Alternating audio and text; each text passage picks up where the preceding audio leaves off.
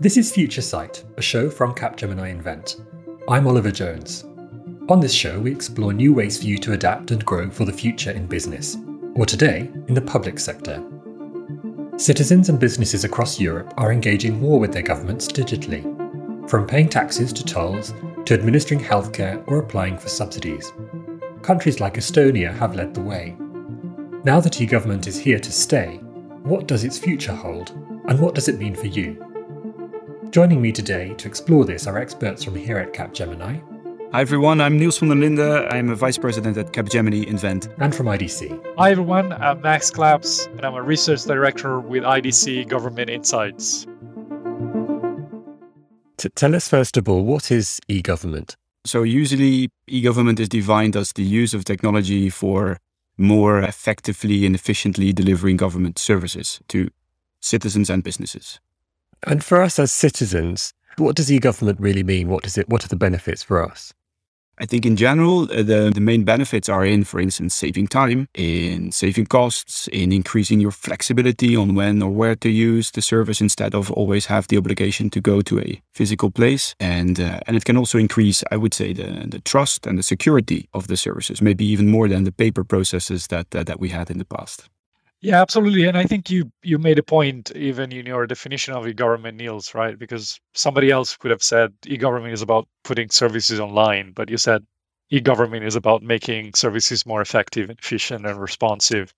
And I think the only element that I would add to what you said is the convenience for not to worry about the bureaucratic silos, right? As we have seen the evolution of e-governments in the past 20 years there's more uh, one-stop shop, multi-channel, omni-channel approaches, whatever we want to call it, that makes it a little bit more intuitive to deal with an institution that may deliver multiple services and, and, and so forth and so on. And the citizen doesn't have to call 10 different phone numbers or go to 25 different offices and so forth and so on. I'm not sure we are at the end of the journey there, but it's definitely one of the potential benefits. I like that point that it's uh, it's because um, it's often mistaken e-government for indeed online services, whereas it's for me much more about the quality of the online services rather than just having something online. What approaches have governments been taking to deliver e-government uh, in different countries around the world? Niels, I'll, I'll start on it. I think putting services online, we've said that's not the out the intended outcome, but that's where everybody has started. Then with the evolution over time, it came making the need to make those services available also through other channels like mobile phones, through intermediaries like third parties that could act on behalf of the government, like post offices. And it was all enabled by technology. And I think maybe one other element that we can reflect upon is the difference between national government and regional and local government. So there's not so much of a difference in terms of approach among different countries. They're a different stage of evolution, but they're trying to do more or less the same thing. But there are quite some differences between a big national government department like a revenue agency and a small municipality, what they can afford to do, what they need to do, the breadth instead of the depth of services that they need to make available in digital format. And maybe to build on that, one of the concepts that you hear often in this space is, uh, let's say, the, the phrase digital by default. Uh, so th- this is our approach to government services, with the idea basically being a digital by default uh, services that are so straightforward and easy to use that, that everyone that can actually use online services will actually do that without um, you know excluding those who can't. That's still one of the big challenges I think for governments in, in advancing digital government that we also need to take into account that not everybody might have the skills to already do and I think that's one of the interesting things, at least that's what I like from the study that we do for the commission, that you see different approaches, at least variations on the same theme, maybe is a better word. But for instance, in, in digital by default countries that, that go to um, making some services more mandatory to be used online, for businesses, that might be uh, an easy case because you can say, okay, businesses, they, they should have the skills or at least they can take care of it better than maybe any citizen. But even some countries take that step into making mandatory all the citizen services online. And that, that is a, a more bolder move, I would say. Not the common rule, but it's interesting to see how different countries uh, take different uh, lines there. E government isn't a new concept, it's something that we've been hearing and, and talking about for a couple of decades now.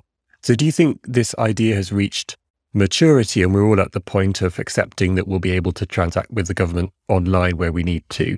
Or does it have a lot further to go? What will come next in your view? Maybe I can give a first hint and then Max, you, you can build on that because I'm sure you have a view here. But at least from what we see, for instance, in the study, in the eGov benchmark, we see that there is progress, but uh, it's, it's incremental. Eh? So it's always smaller steps.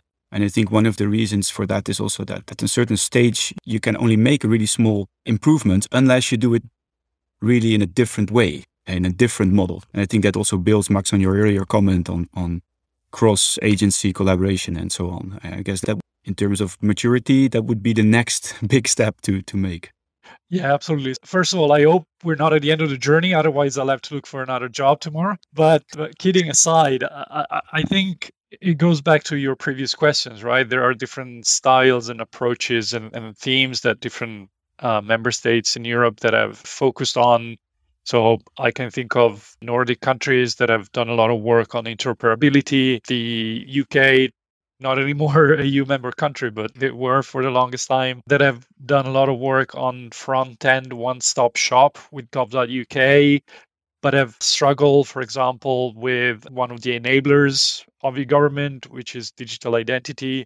I, I think there are various different kinds of gaps that still give us hope to have more work to do on it. So far, e-government has been about making the same process available for citizens just uh, in a more convenient manner through a more convenient channel. But by reversing the paradigm and the government having access to a set of data and proactively delivering services to citizens, proactively providing a pre-filled tax return that I only have to approve or proactively sending me uh, a check for whatever child support and and that kind of thing. And that proactive government in a transparent and, and trusted manner it's still a long way to go i think. Yeah yeah i agree. I, but that is the key uh, next step. And what comes with that for me is the more you start reusing data to make the services uh, proactive or efficient also comes the question okay, as a citizen, can I still see who within government is using my data for what purpose and what do they actually know about me? So that I'd say the balance of reusing the data and some transparency or, or ownership on that data as an individual, I think is, is also one of those next steps at e-government uh, or whatever we want to call it, digital government, GovTech, we want we, we, yeah, needs to include.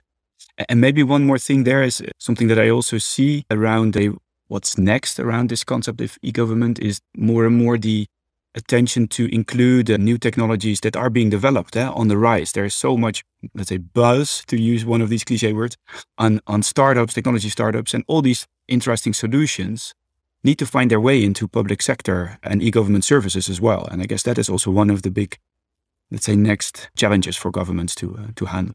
We're talking here about government being able to provide quite sophisticated, proactive services, very personalized, very data driven services to people. What are the barriers that governments and public sector organizations have to overcome in order to be able to to do that? What are the obstacles to achieving e-government and reversing that paradigm? I, I think we we just talked about one of them, which is the citizen trust, which is not just about protecting privacy, but really establishing a relationship and an engagement with the citizen builds on being confident that the government is doing a good job that is doing it in an accountable and transparent manner. And that varies by culture, by country. I mentioned the UK that struggled a little bit with digital identity. It's not because they didn't try and they didn't have all good intentions, but the UK never had a paper ID to begin with. So culturally, it, was difficult to build that trust that would enable to scale digital ID. Whereas I'm Italian, and in Italy we always had a,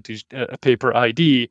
When uh, it, came the time to create something like SPID, which is the now the the federated digital ID, although it took some time, it became commonplace. So the the trust element is one of the challenges to overcome. I would say uh, legacy technology, of course, not all of the technology that the government has been using for the past 50 years is easy to re-architect and redesign for the new opportunities and the new capabilities that emerging technologies are bringing in.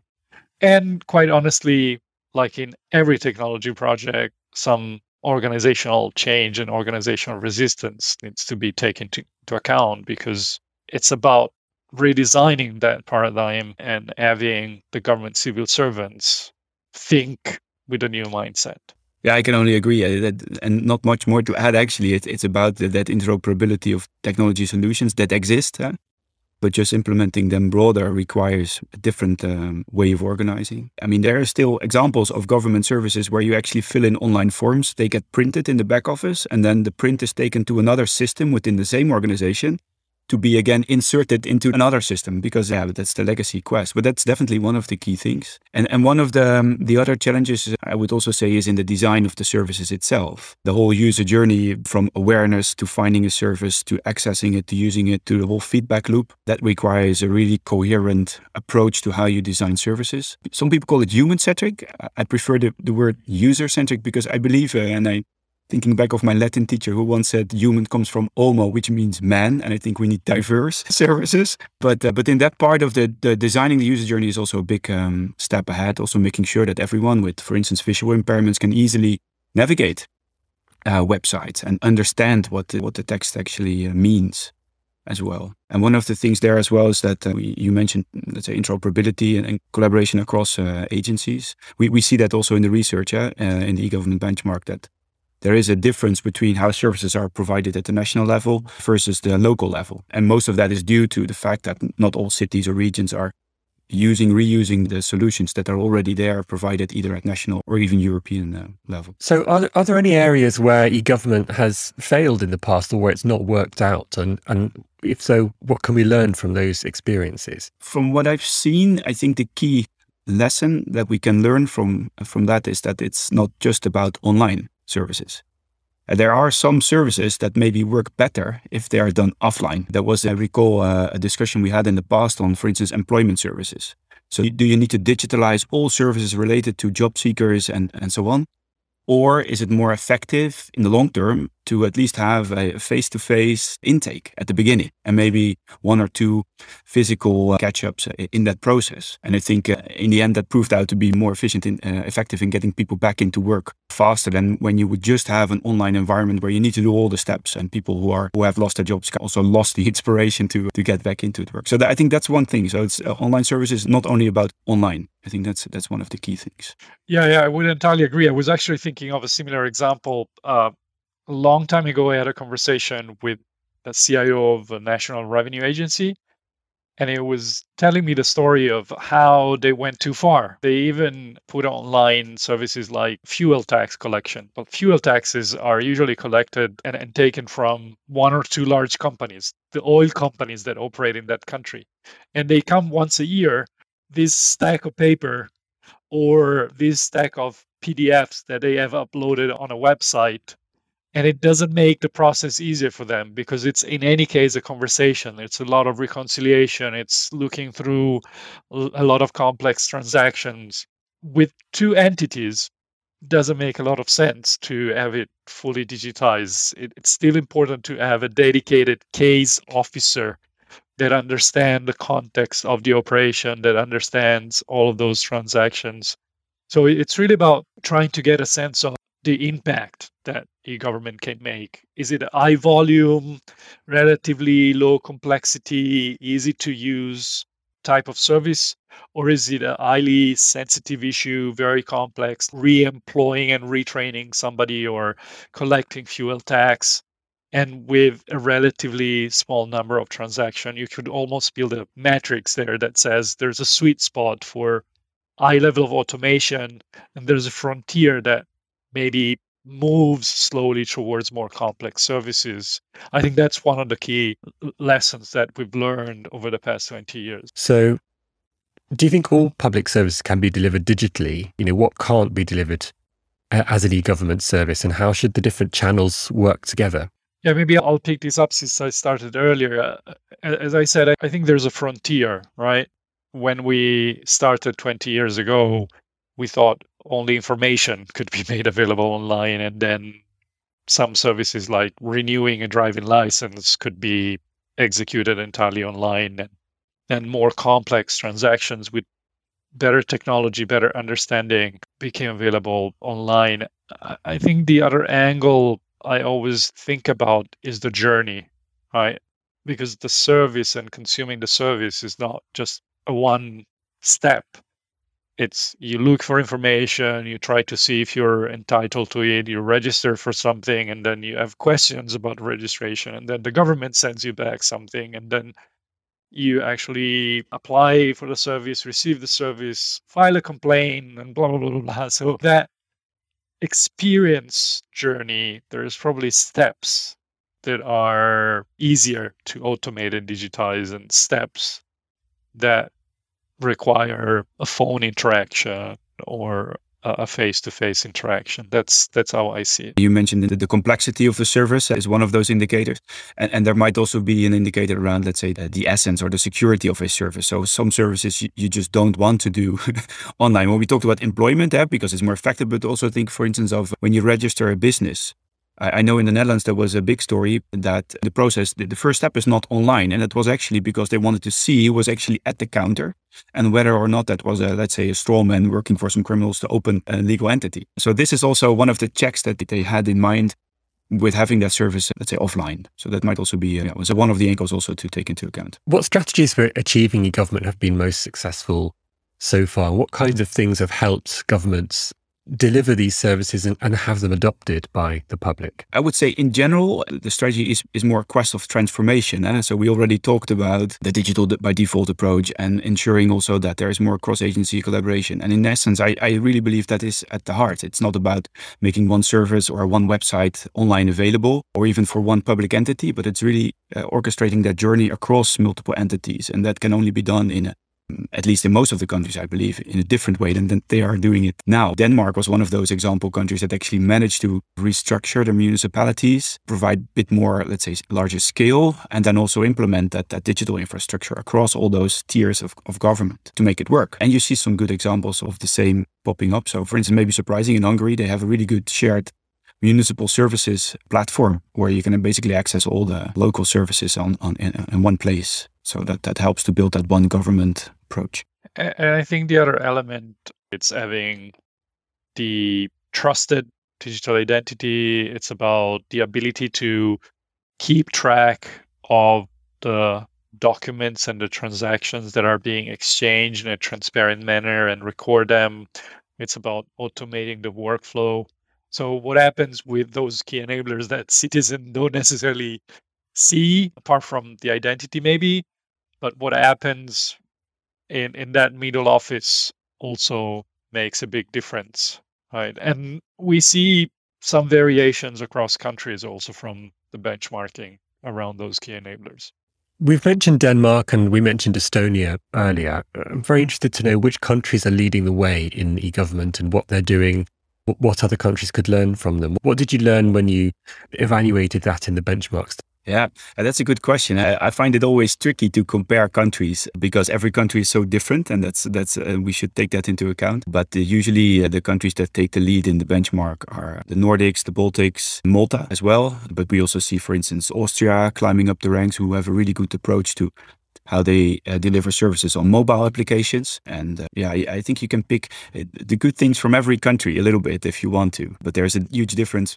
between, let's say, Malta and Germany in terms of size and how it's organized. So uh, I would I always find it a bit unfair to say Malta is better than Germany because you, you can't really say that. It, it's just that you look at certain indicators where they are better off because yeah, it's more centralized uh, country without any real municipalities. It's just one platform. Whereas uh, of course Germany has uh, and other uh, larger countries have different challenges. Yeah, I would agree entirely. And, actually, uh, I was thinking while Neil was speaking, I recently got an invite from colleagues at IDC in the Czech Republic to speak at an event. And they asked me if I had suggestions for other European countries and speakers to talk about the government. But they said, not from Estonia, please, because everybody loves Estonia because they've done so amazingly well. But if you take that in a different context, it's difficult to replicate. So the point that Neil was making about yes, there are leaders and everybody as different areas where they have excelled, it's super important to put those best practices in context and understand how you can apply them. I, I think that's a very important point. Yeah, yeah, we have uh, made an attempt to do that in, in a different way, just not just by looking at, let's say, the performance indicators in the benchmark, but also taking into account all kinds of contextual factors. So you can maybe cluster countries that are similar to each other. But, but that needs much more research, I believe, to really make it work because the devil's in the details. Usually you cannot just say, oh, we put in, I don't know, generic indicators on skills and GDP and what have you. And then you have clusters of likewise countries. But I, I think this is the, the thinking that is required to make this happen uh, and make this work. Yeah. Let's think about um, the digital divide and how government can bring everyone with them in the move to delivering services increasingly through e-government and online. How do they make sure that no one's left behind and how do they support people with lower levels of digital literacy in, in developing these services? Yeah, maybe I'll start with a story. I was speaking with someone in, in Ireland, actually a high level executive in government, and it was telling me the story of his 80 plus year old mother that got a letter from uh, her local uh, bank branch. And the letter said something like, We're closing the branch, but don't worry because we're scaling our digital services. And that didn't mean anything to this 85 year old lady because she had no smartphone, no PC at home, and so forth and so on. So I think the digital divide is super important, not just from the government perspective, but in general for digital across any industry. And it's about accessibility, age, visual impairment, disabilities, and, and, and so forth and so on. But it's also about awareness. And, and uh, Niels mentioned it earlier the more governments collaborate across silos and the more they share data, digital literacy is about being aware of how those mechanisms play out in the back office, right? How the data is shared, was accessing in a transparent manner. And it's even more complicated than explaining to someone how to turn on a PC and log into a website. Yeah, actually, your, your example triggers me because I think one of the the things that governments might sometimes forget uh, in in triggering people also to use the online channel is to really making clear what actually the benefits are. I think every grandmother um, sees the benefit of FaceTime because they can see their grandchildren more often at any time when they want to. And these kinds of examples, I think you also need to bring to what can public services mean for you? Why is it easier? Why, why will it save you time, increase your flexibility and so on? So I think governments also need to think about to make it, yeah, to increase, let's say, digital inclusion apart from i would say the obvious things like investing in trainings and easily accessible places where you can be helped to use online services like libraries and, and the design of the services as max mentioned uh, of course the, the, these are key. But i think so yeah there's also part in the evangelism of e-government that's almost you talked earlier about trust in government. Obviously the public sector handles extremely sensitive information about all of us in areas like tax or health or justice and so on. It's carefully regulated what data privacy and cybersecurity considerations do public sector organizations need to take into account when they're developing digital services?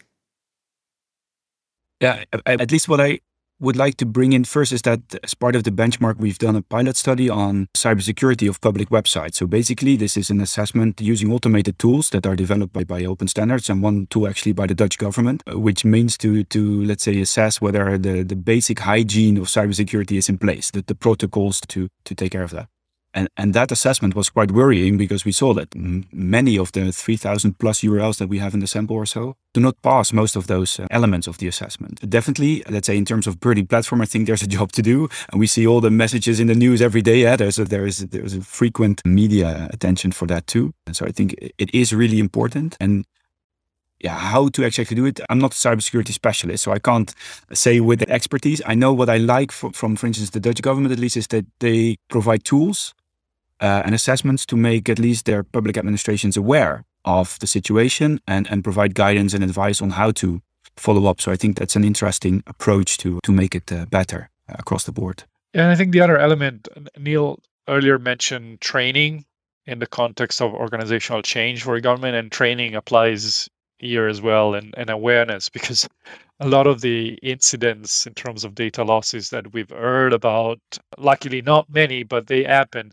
have to do with the fact that some civil servant was not aware that they were breaking a rule or using some tools in a manner that was not cautious enough. So, raising the awareness internally in the civil service about what are the implications, what needs to be done beyond the regulatory requirements of GDPR, for instance, particularly in the context of using data as a valued asset and, and sharing that data.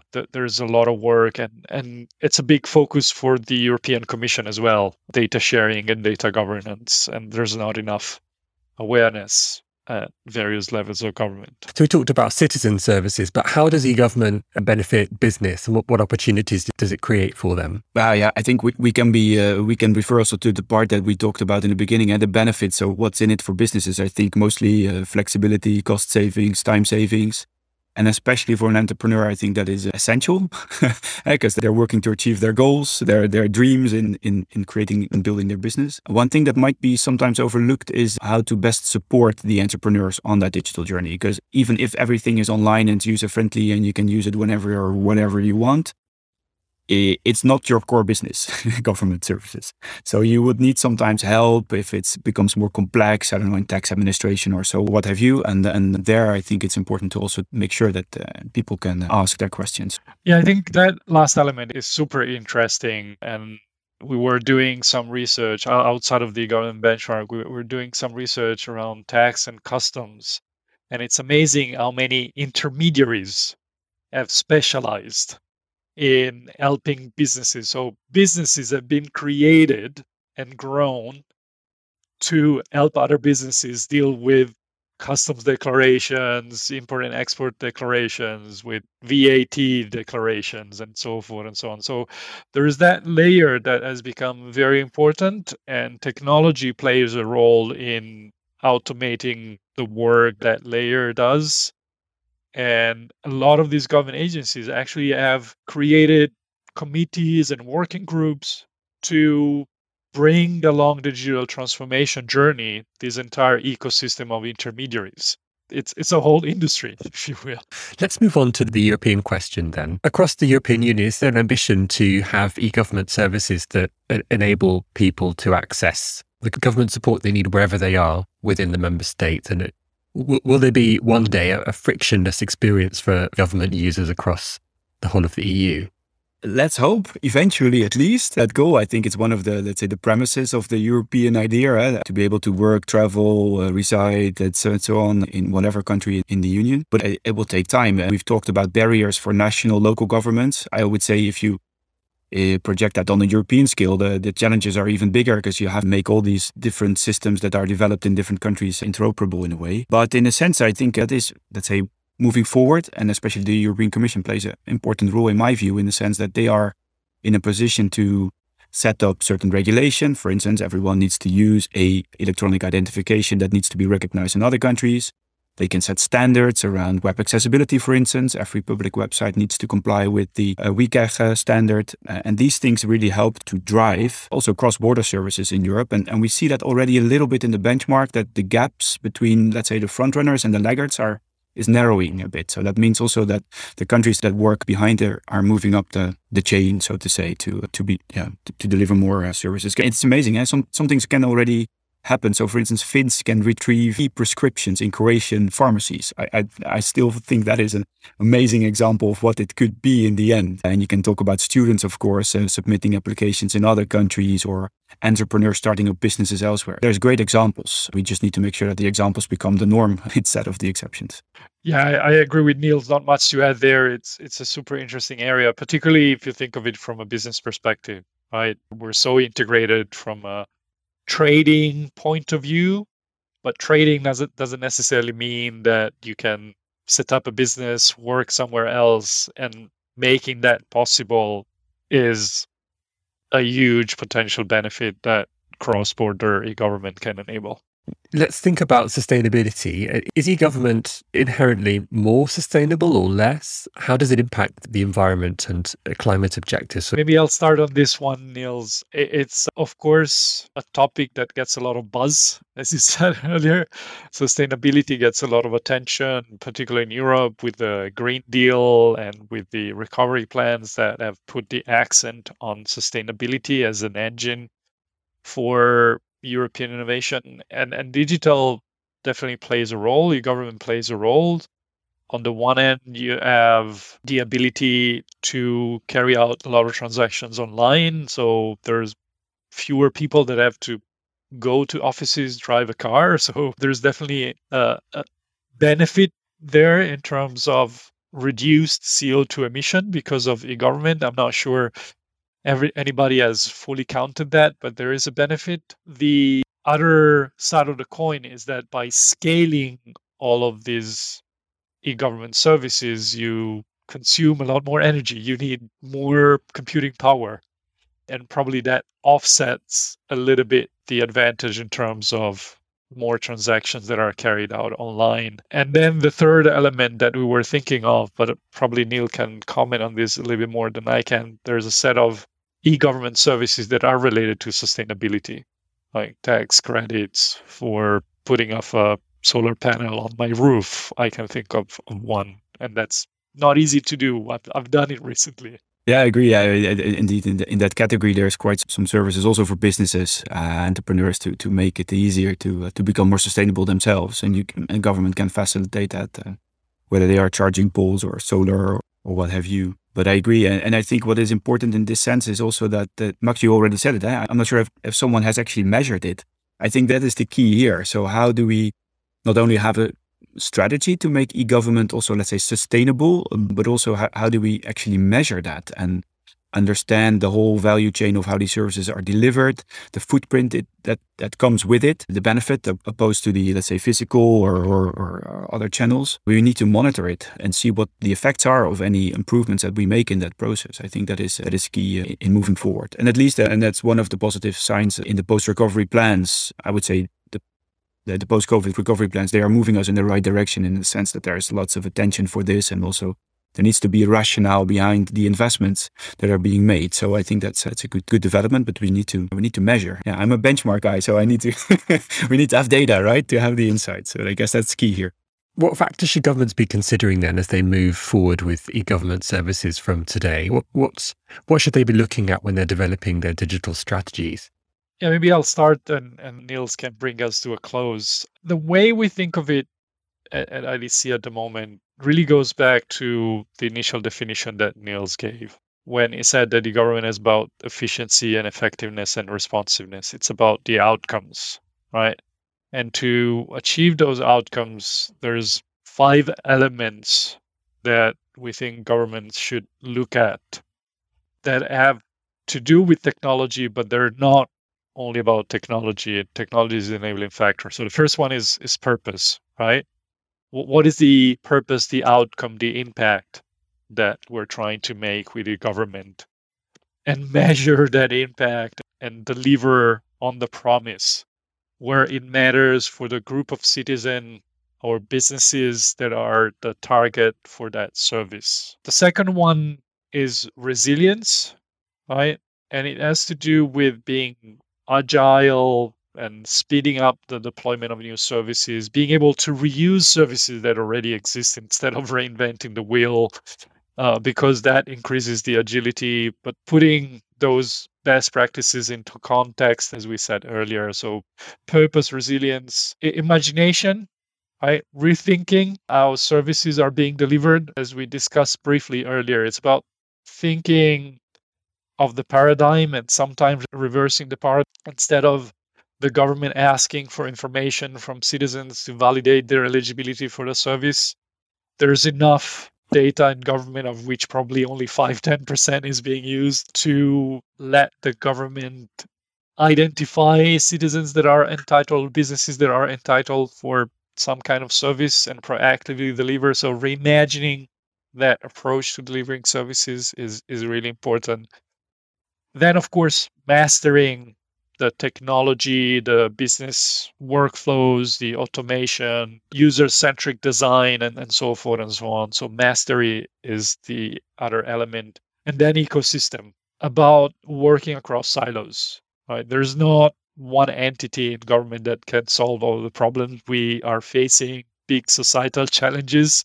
It's all, and it's only through collaboration that can happen and data sharing, for instance, is at the core of this ecosystem approach. So, purpose, resilience, imagination, mastery, and ecosystem is how we think about the next stage in the journey to e-government or digital government, whatever we want to yeah, I cannot. I can only agree with that, and of course, I won't debate the analyst here. So, with the risk of, of let's say, uh, I don't want to repeat anything, but the previous question on sustainability triggered me a bit. We're, we're also after a, sustain, a sustainable digital government, and we need to think about how we can make that happen in the future.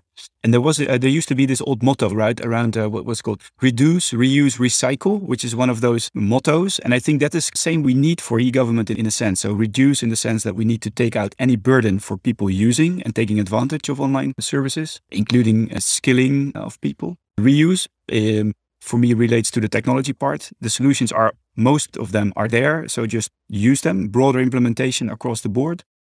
And then recycle, uh, that was a bit more tricky, but usually recycling is uh, like with bottles. Uh, you, you don't throw anything away, you actually keep. And we also, for public sector, we need to keep the knowledge that exists in public sector we just need to recycle the model of how it's organized. So that was my thinking around this. So reduce, reuse, recycle might even be a good one also for e-government. Maybe to add the, the, the R on, on responsiveness, because I, I, think that's also what the pandemic told us that we need to be uh, able to even quicker adapt and re- respond to, to needs in society. That that will be definitely uh, key to move forward. Yeah. So a different flavor to, to, to the same model, I would say. But we need to, as we said earlier, we need to bring also to convey the message of why it's important and what are the benefits that we bring. So we need strong messaging. Uh, and one of the other things that I used before, uh, and this I would say in line with the thinking of let's say the bigger well-known authors in this domain as well, is that we talk about e-government, but what we definitely need is also an let's say an entrepreneurial government. So a government that is willing to take the risks as they've done in the past, investing in, in many of the innovations and technologies that came about. And we also need that here in, in e-government services because it, it also requires some entrepreneurial spirit and guts or boldness, how we want to call it, to uh, to do it in a different way than we used to do it. If you had to hazard a guess about the types of um, breakthroughs or firsts that we might see in e-government in the years to come? What would they be? Talked earlier on, Max, about the frontier being expanded into new areas. What's next on the list? I guess one one of the things that I've been thinking in the past couple of years, and one of the predictions that, that we put forward, and I don't remember the exact percentage, I think it was 25% or something along those lines, is that a number of governments will try to make the bureaucracy invisible and it's back to one of the points that we discussed earlier, right? It's eliminating the need for the citizens to understand if they have to go to that welfare agency or if that welfare service is done delivered by the national agency but the front end office is with the municipality and, and so forth and so on that will really redesign the entire way of government's operations from the perspective of citizens, and technology is a big part of that. And it's going to take quite some time, but over the next three or four years, particularly the large, very thought leading frontier type of governments, yeah, pension and unemployment and tax programs are really investing in that direction, I think, of making the bureaucracy. I guess uh, some call it society 5.0, but you see an increasing uh, blurring of physical and virtual space, I would say, and that requires different capacities from government on innovation to make it uh, to make it happen. Yeah, and apart from that, the E not only for e electric but also for entrepreneurial. I think that's key here too. It's clear from today's discussion that e-government has come a long way, but can still go much further. The next generation of e-government services the ones that create the new proactive paradigm Max described, could change what it means to interact with the public sector for future generations. Thanks to both today's guests, Niels and Max. You can find links to the e-government benchmark report and to other publications by Niels and Max in the show notes. If you enjoyed this episode, Don't forget to subscribe on Apple Podcasts, Spotify, or wherever you get your podcasts. This has been Future Sight, a show from Capgemini Invent. We'll see you soon.